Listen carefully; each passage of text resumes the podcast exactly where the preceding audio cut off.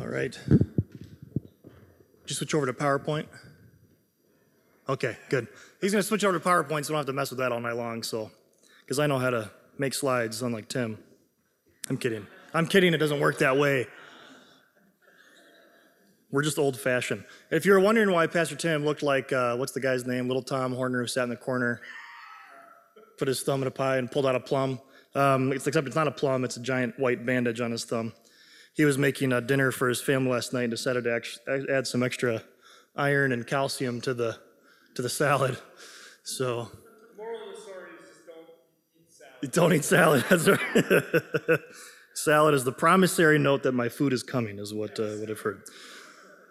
Okay. Um, uh, as Aaron mentioned up here earlier, that um, last night we had the our. Uh, sorry, I'm using a, a stand mic tonight because I've been coughing a lot and I don't want to cough through the microphone all night long. So that now I can cough and cough. So if I have to do that, I apologize. I'm feeling a lot better than I was last week, but I'm still something's just not something likes to hang on, and I don't know why. So bear with me.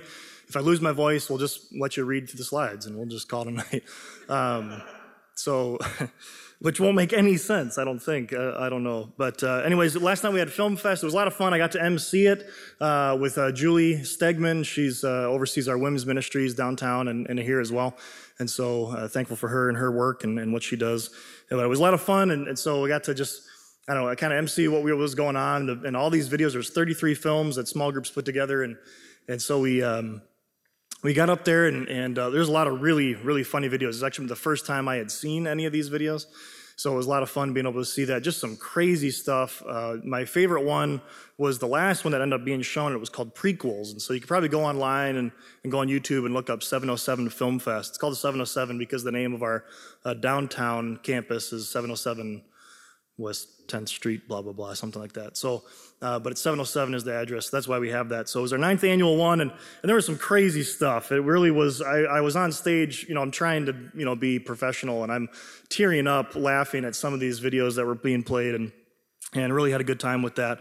And then if you were here last week, we ended up having, we got to, we had the privilege and opportunity to have uh, baptism here as well. Stephanie was baptized, and so we uh, got her baptized, and we have communion here every week and as worship. So if you've uh, just been here even with one, one week, you really got to understand Hope Community Church a little bit better.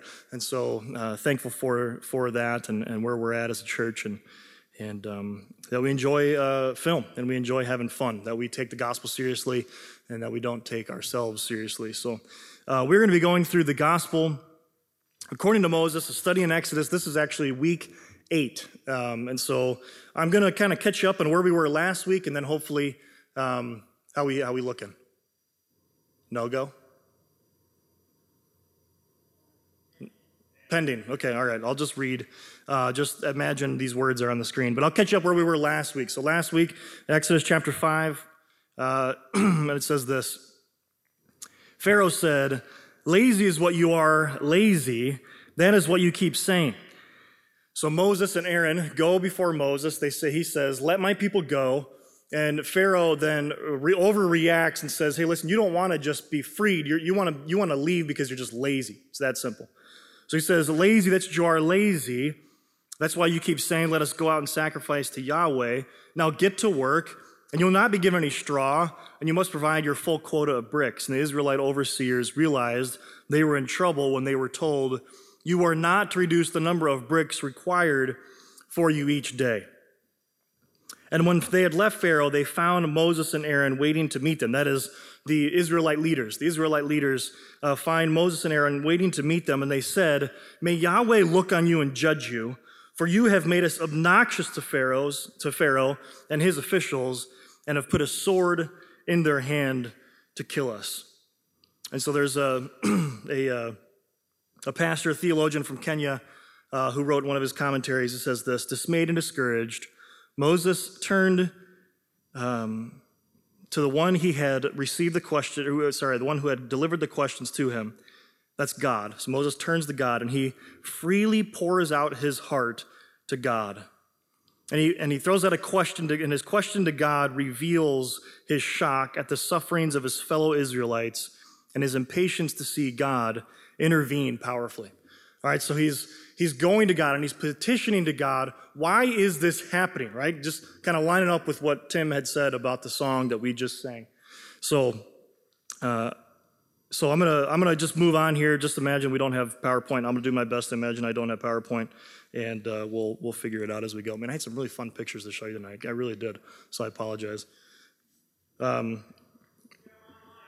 oh yeah, they're online. Yeah, that's right. That's right. Go to hopecc.com, and they'll pop right up. There you go, and you can follow along. Uh, so tonight we're going to be transitioning into chapter six. Uh, end of verse 5 or end of chapter 5 going into, into chapter 6 and so basically what's going to happen here is we're going to see god show up in a very very powerful way but yet moses is going to feel like he still was left in the dust. Moses is still going to say god why is this happening? I, I, don't understand what's going on. All right and so what we're going to look at though is is, is the goat. All right there's gonna, a goat's going to show up here tonight but um, not like a goat, like the, the, greatest of all time kind of goat. Oh, that was too far. Man, ruined it. Here we go. Is that good?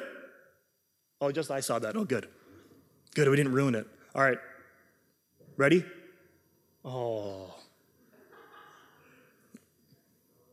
There it is. All right. Muhammad Ali, Cassius Clay, the greatest of all time.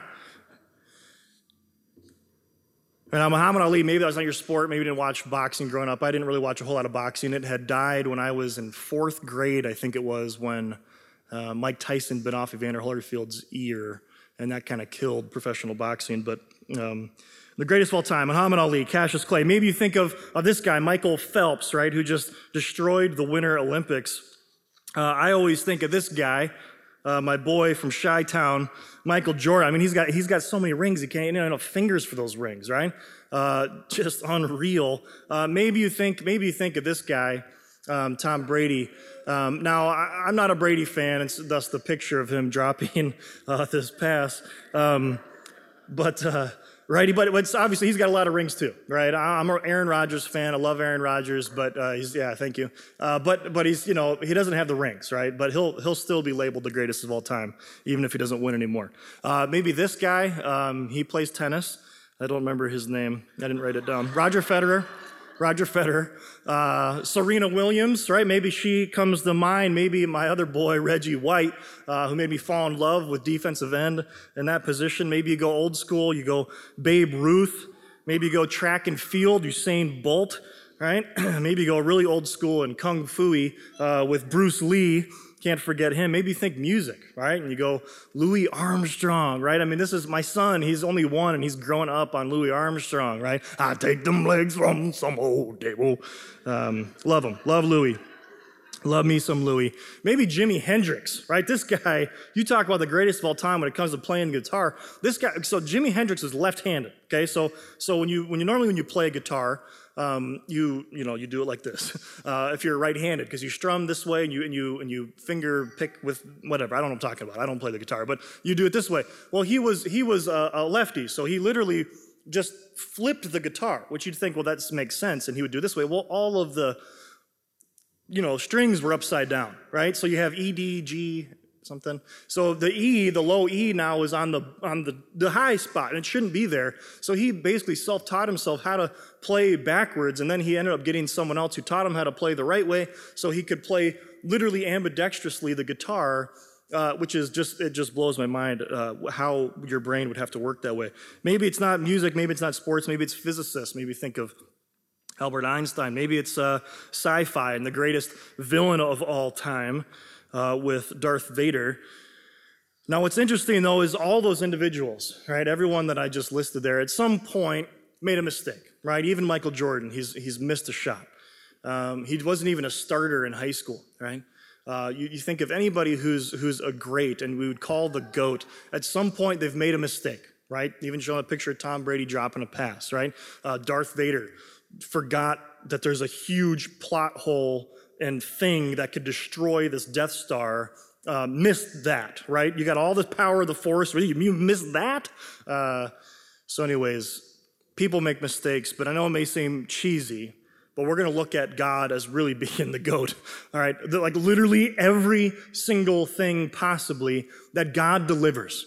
That when He makes a promise, He goes through with it. And so today, the, what we're going to see here is that God promises deliverance. And when he promises it, it will happen. And so, not really more of a, much of an outline tonight, rather, it is just kind of bullet points as we go through this passage. And so, the first bullet point is Moses questions God. So, starting in Exodus 5 22, says this, and I want you to put yourself in Moses' shoes, right? Got to remember what, what we just came off the heels of. And as last week, we really talked about suffering. We talked about being in the position of Moses, of going to Pharaoh, doing exactly what God had told Moses to do. And Pharaoh ends up making life worse for the Israelites. And the Israelites then turn their back on Moses as well. And so now you've got Moses saying, God, um, what's going on here? So Moses then turns to God in prayer. He turns, Moses turns back to Yahweh, right? And you, you can imagine, like, uh, hey, God, remember that thing you said that I should do coming to Egypt? That's why I'm here. Remember that? So he says, Why, Lord? Why have you brought trouble on this people? Is, is, is this why you sent me? Ever since I went to Pharaoh to speak in your name, he has brought trouble on this people, and you have not rescued your people at all. Right, so we, we can imagine just by the phrase, we don't know how much time has gone by since Moses has been in Egypt, but some time has expired where the people have been under more intense persecution, more intense slavery and labor, and Moses keeps falling flat in his face. And so I love what Jen Wilkins says about this. So I'm going to read through, I've actually got two different quotes here that I'm going to read. And, and uh, I, love. Anyway, I'll just keep reading here. She said, let's, let's think about what would have happened if the scene played out according to Moses' thinking. Let's say Moses went in and he and Aaron did everything they were supposed to and said everything just as they were supposed to, and that was it. They got to leave. Who gets the credit? Moses and Aaron. Well, let's say that they do everything just right, and Pharaoh says, you know what? I'll just let you go. Who gets the credit? Pharaoh. Redemption is not easy because only one can have the credit for it, right? And so this is why he said it is not going to be easy, but it's going to happen in such a way that everyone will know that I am Yahweh. So let's say things had gone more easily and the Israelites got to leave with Moses at the outset. Who would know that God was the I am? Israel would, but would Egypt? No. But what we're going to see is that God will bring them out and redeem them in such a way that everyone will know, everyone will know that He is God. I love what uh, Douglas Stuart says about, about this in his commentary. He says, From a literary point of view, Moses was telling this story on himself. Okay, because you got to remember, he's, well, that is writing in the wilderness, to the wilderness generation and beyond. Okay, so when Moses is penning these words, he's in the wilderness and he's writing it for people who obviously would have had it. So he's going back in the recesses and corridors of his mind, recalling these stories, and he's penning them for the people that he's in the wilderness with. All right, so that's who he's writing it to specifically. So he's writing it for them, and Moses included a detail that shows how he himself was unreasonably impatient for God's deliverance. Right? So Moses is saying, hey, I'm gonna, I'm gonna put myself in a position here that says, I really didn't trust God. And yet he's the leader of Israel. And it's okay to make mistakes, and it's okay to fess up to him. The wilderness generation and all that had succeeded it had a similar tendency. And what Moses eventually learned, all believers have to learn for themselves, and this is money. God's timing only sometimes coincides with our expectations. And his idea of the hardships we need to go through only sometimes coincide with our idea of how much we can take. And that's, that's a beautiful way to say it. That you've got the Israelites that are literally in slavery and suffering. You've got Moses who's called to set these people free. And he's saying, What's going on? Right? Like we looked at last week, looking at Job. God, you, you knowledgeably have done things beyond my comprehension. I understand not. Things too wonderful for me. Well, then God answers Moses in the next verse. He says this Then Yahweh says to Moses, Now you will see what I will do to Pharaoh. Right? Now, now it's going to happen. Because now we've established it's not about you and Aaron, Moses. It's not about Pharaoh, Moses. It's about me. So now you will see what I will do, Pharaoh, to Pharaoh. Because of my mighty hand, he will let them go. And because of my mighty hand, he will drive them out of his country. So now God does a little reminder trip. He goes on this little remindering thing that he does with Moses about who he is and the promises that he's made. God also said to Moses, I am Yahweh. I appeared to Abraham and to Isaac and to Jacob as God Almighty, but by my name, Yahweh, I did not make myself fully known to them. I also established my covenant with them to give them the land of Canaan, where they resided as foreigners. Moreover, I have heard the groaning of the Israelites, whom the Egyptians are enslaving, and I have remembered my covenant. Right? So just listen to what he says here. I am the Lord I appeared to Abraham, Isaac, and Jacob as God Almighty. I also established my covenant with them and gave them to the, Can- land of Canaan, where they resided as foreigners. I have heard and I have remembered my covenant. Again, Douglas Stuart, actually, I don't think it's Douglas Stuart. This is the NIV uh, commentary. God, God's response to Moses recalls three prominent elements to their previous conversation. He says this I am Yahweh, I am the God of the patriarchs, and I've heard your complaint. By repeating these vital elements, God is saying to Moses, let's try it again. But this time, listen closely. This is who I am. I am Yahweh. I am, I made a promise to the patriarchs, and I have every intention on keeping it, right? I, I'm batting a thousand right now, and I'm not going to mess that up. I know what is happening, and I know how poised I'm put. I'm now poised to do something about it. So stand back and watch. So God then explains just briefly right now, we get a little glimpse how is he going to do this? And he does it because of my mighty hand and because of my mighty hand. That is how he's going to do this. He's going to display his wonders and his power and his authority over Pharaoh and the Egyptian gods. And he's going to say, I am that I am. And all, all these other gods that Egypt has, they, they've got nothing on me. They got nothing. So God's supposed to say resume. So I have a hate relationship with this slide. I'm working on this PowerPoint, and and for some reason this slide decided to freeze my whole PowerPoint and like delete everything, right? Because I didn't hit the save button. got your five minutes of fame little slide. I was trying to make sure I was spelling resume right because I don't have the greatest, you know, I don't spell that well, and so I'm a millennial. You can just empathize with me, right? we got spell check for this. Why, why, I don't even know how to spell. Computer knows how to spell. okay, sorry. This is this is really serious, I promise. Okay, so God's resume. Okay, so this is what he says. I'm just gonna read this and we're gonna I'm gonna we're gonna we're gonna go through what, what God has done and who he is who he's been. And this is, this is just Exodus, right? This is just the second book of the Bible. And he's saying, I'm powerful. Look what I've done already. And look what I will do. So Yahweh says to Moses, Therefore, Moses, say to the Israelites, I am Yahweh and I will bring you out from under the yoke of the Egyptians. I will free you from being slaves to them, and I will redeem you with an outstretched arm and with a mighty acts of judgment. I will take you as my own people, and I will be your God. And then you will know that I am Yahweh, your God, who brought you out from under the yoke of the Egyptians.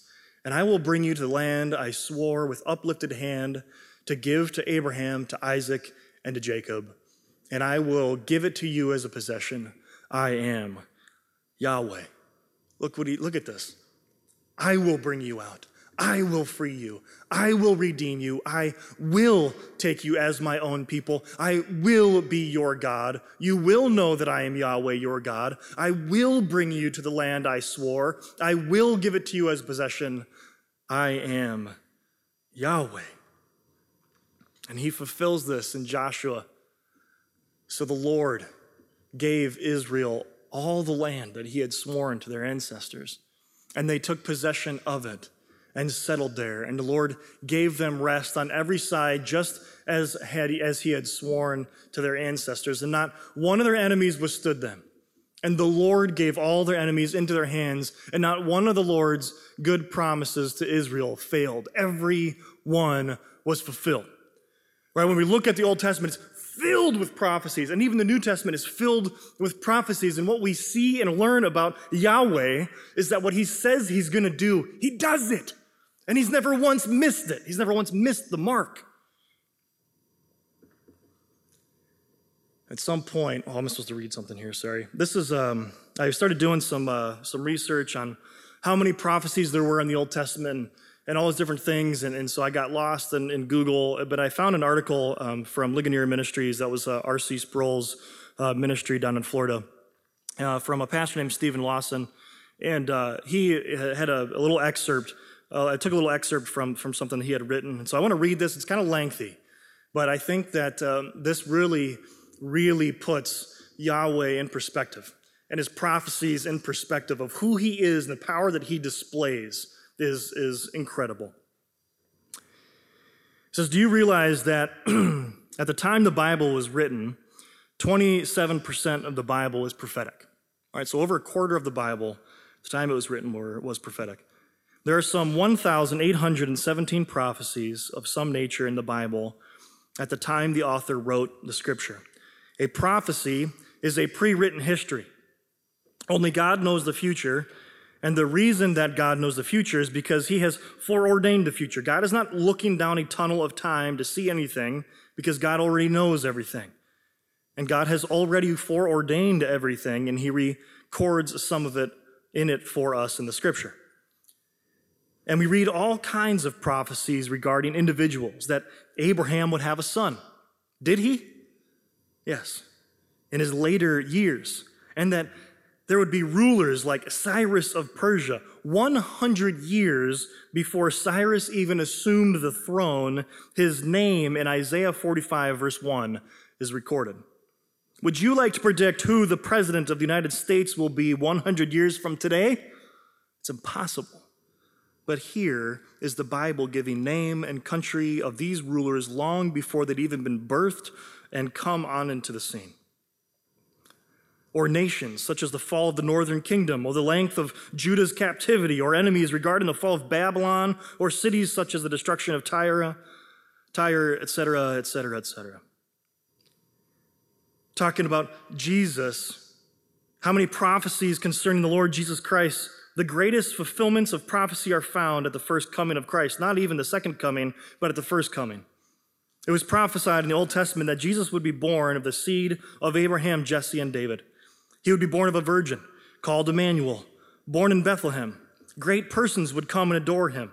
There would be the killing of children in Bethlehem. He would be called out of Egypt. He would be preceded by a forerunner, John the Baptist. He would be anointed with the Holy Spirit. He'd be a prophet like Moses, a priest after the order of Melchizedek. He would be entering into his public ministry in Galilee he would be entering publicly into Jerusalem and come into the temple. He would live in poverty and meekness and tenderness and compassion. He would live without deceit. He'd be full of zeal, preaching with parables, working miracles, bearing reproach. He would be rejected by his own Jewish brethren. The Jews and Gentiles would combine together against him. He would be betrayed by a friend. His disciples would forsake him. He would be sold for 30 pieces of silver, and at that price would be given for a potter's field. This is all prophecy. This is all in Scripture before Jesus even is even born. He would die with intense suffering, yet be silent under that suffering. He would be struck on the cheek. His visage would be marred. He would be spit upon and scarred. His hands and his feet would be nailed to a cross before the cross was even invented. He would be forsaken by God. He would cry out, My God, my God, why have you forsaken me? He would be mocked. Gall and vinegar he would be offered, would be offered to him. His garments would be parted, lots would be cast for his clothing. He would be numbered among the transgressors. He would intercede for his murderers. He would die, but not a bone of his body would be broken. He would be pierced long before the crucifixion was ever invented. He would be buried with the rich. His flesh would not see corruption. He would be raised from the dead, and he would ascend back to the right hand of God the Father. All of this recorded hundreds of years before Jesus ever entered this world. And many of these prophecies are fulfilled not by his friends, but by his enemies who stand to lose the most by their fulfillment. And many of these prophecies being fulfilled before he was born, or while he was in his mother's womb, and while he was in the grave. When God says he's going to do something, he does it every time. And even when we're reading our Old Testament, we say, how, how could that be? Put yourself in their shoes. This was real history. This is why when Jesus was being born, and he goes and right, and, and, and the wise men are coming through into, into Jerusalem, they go to Herod and they're like, hey, why, why are you here? And they say, oh, we're here to, to worship the king of Israel. Oh, well, where is he going to be born? Oh, let's look at our Old Testament. Oh, he's going to be born in Bethlehem, in the city of David. Oh, I guess that's where we're going to go. Right? That God says he's going to do it. He does it. But not every prophecy has been fulfilled yet. There's some that we still get to look forward to. And so I, feel like we read this a lot here, but I, this is a great passage for anybody who's living under the fall. That's everybody. Anybody who's been in pain and suffering. This is good news because God has promised this. And so if he's batting a thousand, if he's been perfect in everything he's said so far, guess what? This is going to be true too. I saw a holy city, the New Jerusalem, coming down out of heaven from God, prepared as a bride, beautifully dressed for her husband. And I heard a loud voice from the throne saying, Look, this may have, you might remember some of the things we just read from Exodus. Look, God's dwelling place is now among the people, and he will dwell with them. They will be his people. And not just Israelites, but Jews and Gentiles both and God Himself will be with them and will be their God. He will wipe away every tear from their eyes. There will be no more death. There will be no more mourning. There will be no more crying. There will be no more pain, for the old order of things has passed away. Excuse me. I'm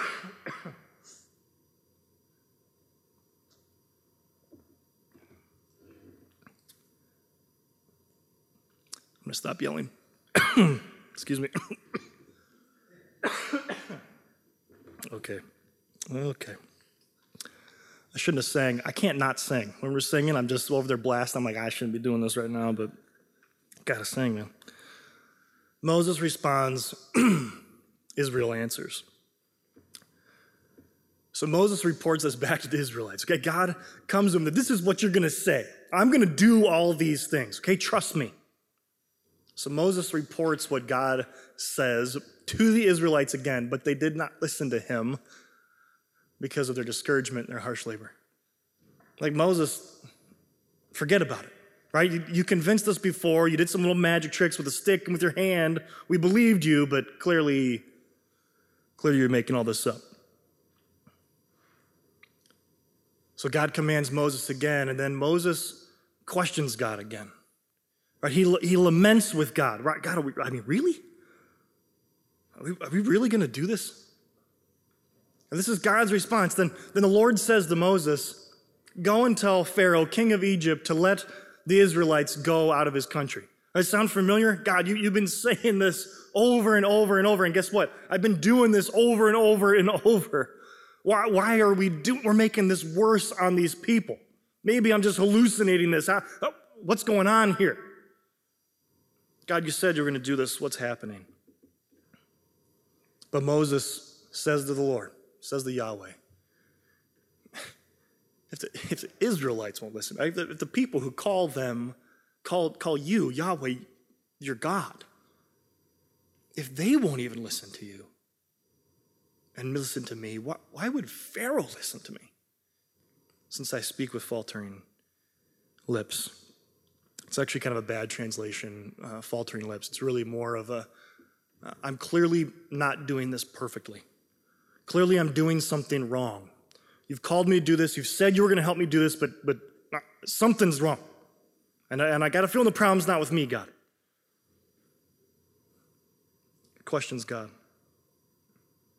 And then it seems like there's just some random genealogy thrown in here. I just, just, it, it, just, it just pops up in this, in this passage. So I'm gonna, I'm gonna read through it and I'm gonna go back and kind of talk about it. It says, Now the Lord spoke to Moses and Aaron about the Israelites and Pharaoh, king of Egypt, and commanded them to bring the Israelites out of Egypt. And these were the heads of their families. The sons of Reuben, the firstborn son of Israel, that is Jacob. Okay, so Jacob has 12 sons. And here, and I'll just explain this real, real quickly. He says um, uh, Reuben and Simeon, and then he gets to Levi. And then he specifically focuses on Levi. All right, so he does that because it, he doesn't start with Levi because Jacob had two other older sons, right? So he's just kind of following the common order of a genealogy. Uh, Moses is when he's recording this, but generation also. Oh, I guess I'll get to that. Okay, but but just be thankful that he, that that Levi's third born. Okay, because he's going to focus on Levi. If Levi would have been like ninth or twelfth born, then we would have all these other ones. Okay, so just you know, thank you Levi for being third born. All right, so the sons of Reuben, the firstborn son of Jacob, were Hanok and Pallu, Hezron, Carmi, and these were the clans of Reuben. The sons of Simeon were Jemuel, Jamin, Ohad, Jaked, Zohar, and Shaul, the sons of a Canaanite woman, and these were the sons of Simeon. Okay, so now he's going to focus on Levi for a, for a reason, which we'll, we'll, we'll talk about. I'm going to pick out a few of these names, and what I want you to, to remember about these names, okay? You may not know the history and some of the things and, and individuals that, that maybe pop up in Scripture later on. I'll, I'll highlight some of those. That's not necessarily the point of this. Some of it is, I think, when why Moses would do this to his contemporaries, to the people wandering in the wilderness. These are names. Right? God, God knows names. Right? These names of individuals, real people, historical figures that God knew by name, and I'm telling you, He knows your name. The same way that He knew the color of their eyes, the, the size of their sandals, whatever, He knows that about you. Gets me choked up.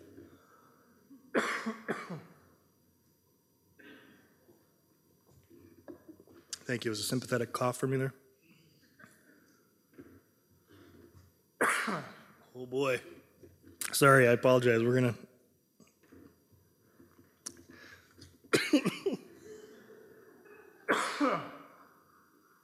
to. These are the names of the sons of Levi, according to their records Gershon, Kohath. Kohath, uh, he's not going to come up in the book of uh, Genesis, he's going to come up later on in uh, 1st or 2nd Samuel, 2nd Samuel, I believe, when the Ark of the Covenant is being brought back in to Jerusalem. The Ark of the Covenant hasn't even been created yet. Ark of the Covenant is going to go into the tabernacle and uh, Uzziah, as the, as the tabernacle is going back into, the, into Jerusalem, the, the tabernacle, Ark of the Covenant, excuse me, the Ark of the Covenant starts to tip off of a wagon, and Uzziah goes to stabilize the Ark of the Covenant, God's holy instrument where his holiness resides, his instrument and de- de- demonstration of his power and holiness. And Uzziah touches it and he's immediately struck dead by the holiness of God. And when you read that in Samuel, you go, man, that seems kind of harsh. But the Kohathites, all right, the descendants of Kohath, they were in charge of keeping uh, the Ark of the Covenant, and they knew the rules. And Uzziah knew, uh, I should not touch this. I should be carrying this the way that God instructed. And he knew better. Um, the holiness of God is a very powerful and frightening thing. Sorry, Kohath. I got to stop doing these little tangents, or I'm definitely going to lose my voice. Uh, and Merari and Levi lived 137 years. The sons of Gershon by clans were Libni and Shemi, and the sons of Kohath were Amram, El, uh, Lazar, Hebron, and Uzziah. Kohath lived 133 years. The sons of Merari were um, and Mushi. I don't know. They, they, I think Moses is just making these names up now at this point. Um, these were the clans of Levi according to their records. Amram married his father's sister, uh, Jochebed, who bore him Aaron and Moses. Amram lived 137 years. and The sons of Issachar were Korah. Korah is going to come up big time in the wilderness, and I think that's why Moses will recognize them. So there's going to be what's called Korah's rebellion, and they're going to be out in the wilderness saying, What are we doing out here? This can't be right. Um, and starts a rebellion out in the wilderness. Uh, Nepheg and another name, I missed it. the sons of Uziel uh, were Mishael, Eliphazzon, and Sitri. Uh, Aaron married Elisheba, daughter of Amminadab and sister of Nahshon, and she bore him Nahab, Nadab, and Abihu. Nadab and Abihu again will be struck down uh, for some really nasty activity that they do as priests. and their younger brothers, Eleazar and Ish- Ithmar, take over the high priestly, uh, high, as high priest after they die. And the sons of Korah were uh, Issar, Elkar, and Abishaph, and were the Korite clans. Eleazar, son of Aaron, married to one of the daughters of Pitu, and she bore him Phineas. And Phineas is going to be the grandson of Aaron. He is going to play some key roles in the book of uh, Deuteronomy. And these are the heads of the Levite families, clan by clan. Okay, that's this just seems like kind of random. Like, what are we doing here? Just talking about your like Moses is lashing it out with God. What's going on? Why are we doing this? And it was this Aaron and Moses to whom Yahweh said, Bring the Israelites out of Egypt by their divisions. And they were the ones who spoke to Pharaoh, king of Egypt, about bringing the Israelites out of Egypt. This same Moses and Aaron. So again, Moses and Aaron are, Moses is writing this to his contemporaries. There's rebellion all the time. And so Moses is trying to highlight some things, right? Something's happening. It's not random, and we know it's not random because the very next verse says, Now when the Lord spoke to Moses in Egypt, he said to him, I am Yahweh, tell Pharaoh, king of Egypt, everything I tell you. But Moses said to the Lord, Since I speak with faltering lips, why would Pharaoh listen to me? Right? We already heard that right? Going back up. So it's, it's repeated. genealogy is sandwiched in between the exact same few verses. So going back, it says, And the Lord said to Moses, Go and tell Pharaoh, king of Egypt, and let my Israelites go out of this country. But Moses said to the Lord, If the Israelites will not listen to me, why would Pharaoh listen to me since I speak with faltering lips? So, just looking at that genealogy, these are kind of the major things. And when the highlight here, though, is not Moses, which is interesting. Moses is not the one that's being highlighted of who this is following. It actually goes Levi and Kohath, and there's a couple generations that are skipped, and that's not odd as far as uh, an ancient genealogy goes. Um, he's highlighting some of the key players, but but uh, Amram is going to end up being a descendant of Kohath, and then Amram, and then you've got Aaron, right? Because this high priestly line is actually going to go through Aaron, not Moses. Moses is highlighting this as well. Then you have Eleazar and Phineas. and so then he says, It was this Aaron and Moses whom the Lord said, Bring these Israelites out of Egypt by their division. And when they were the ones who spoke to Pharaoh, the king of Egypt, about bringing the Israelites out of Egypt, this say Moses and Aaron. It's almost like Moses is, is giving this little ellipsis, like, look, look back. These are, are, these are names. These are, these are people that matter to God, and these are people that matter to me as your leader. I care about you. I know you by name. Man, I was commanded to bring you out of Egypt, and guess what? We're here now. And we get to look back. We have that. We've got the whole Old Testament, all these 1,800 and something prophecies that have been fulfilled that we get to look to and say, man, God is good. He has fulfilled everything that He said He's going to do, and He's done it perfectly. But I'm going to go back, though, to what Moses says to God. We're almost done. Almost done. Okay, sorry. He argues with God, and Moses says to the Lord, Since I speak with faltering lips, why would Pharaoh listen to me?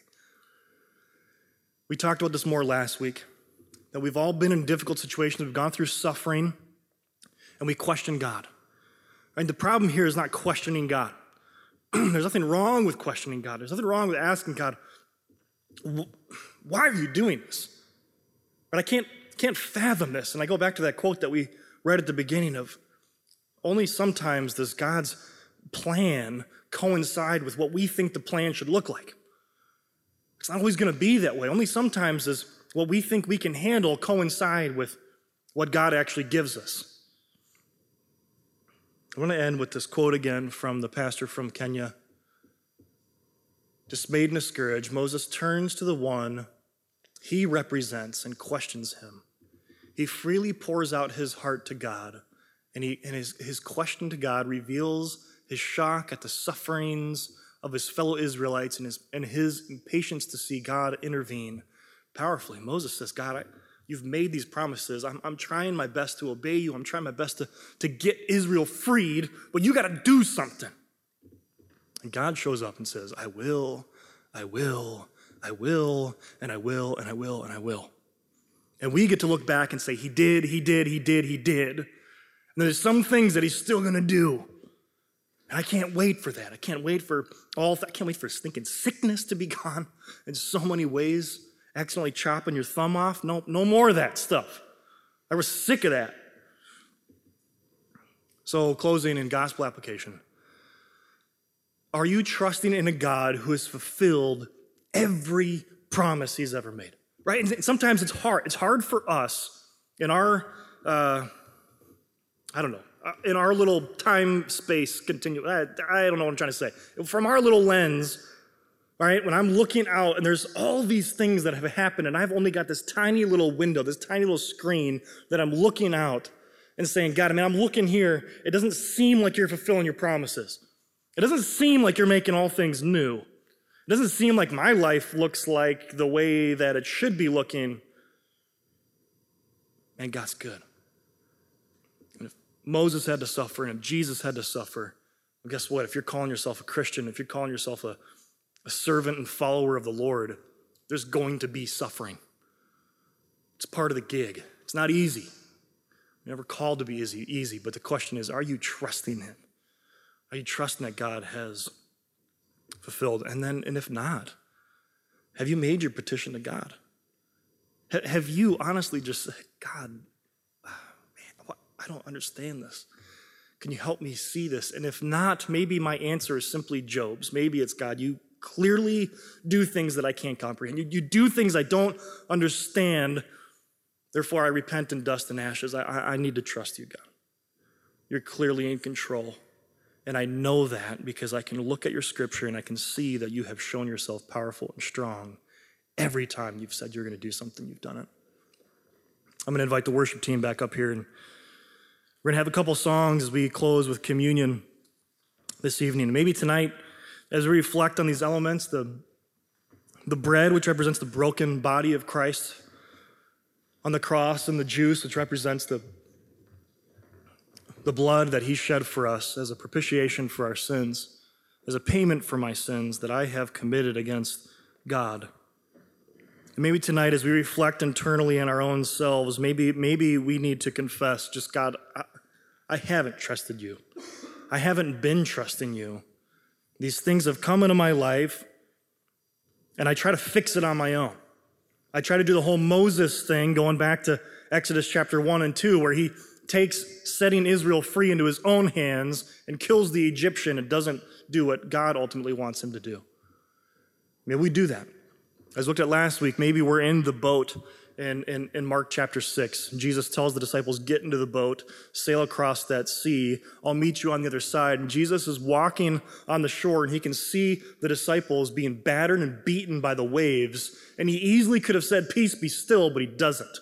He lets them suffer and work all the way until dawn. And then finally he walks out there and says, All right, peace be still. And maybe we need to realize that we're in this boat for a reason. These waves are crashing on us for a reason. That maybe we just need to repent and say, God, I trust you. I don't know why I'm in this boat. I don't know why these particular waves are hitting me at this moment, but I'm going to trust you because you're batting a thousand. You have been perfect every single time. And if you're not there, ask him. Ask Him to show Himself strong. Ask for that faith to be able to trust Him in those times of need. Will you bow with me in prayer as we get ready for communion to reflect on what God has done? Heavenly Father, I thank you just for even the strength of my own voice to get through this tonight. Thank you for the message you've brought through your word, through Moses thousands and thousands of years ago, there was a human being named Moses who literally walked and talked with you and saw your glory and still looked at you and said, I don't get it. God, are you sure this is what you want me to do? Clearly, we're not doing this right. Clearly, there's something wrong with me. That happened. And it still happens today. But God, you have, so, you have shown yourself faithful and strong and true every single time. And I pray that would be our understanding now, looking back through uh, the history books and through the Bible to say, God, you are good. And someday we will be with you. We will be your people. We will walk with you, and you will make all things new. You will wipe every tear from our eye. There will be no more death or pain or suffering. And we will see you face to face. So, God, I praise you for that. I thank you for that. And please uh, bless this time now as we have communion with one another, as we reflect on what Christ did for us, the suffering servant on the cross so many years ago. It's Christ's name we pray.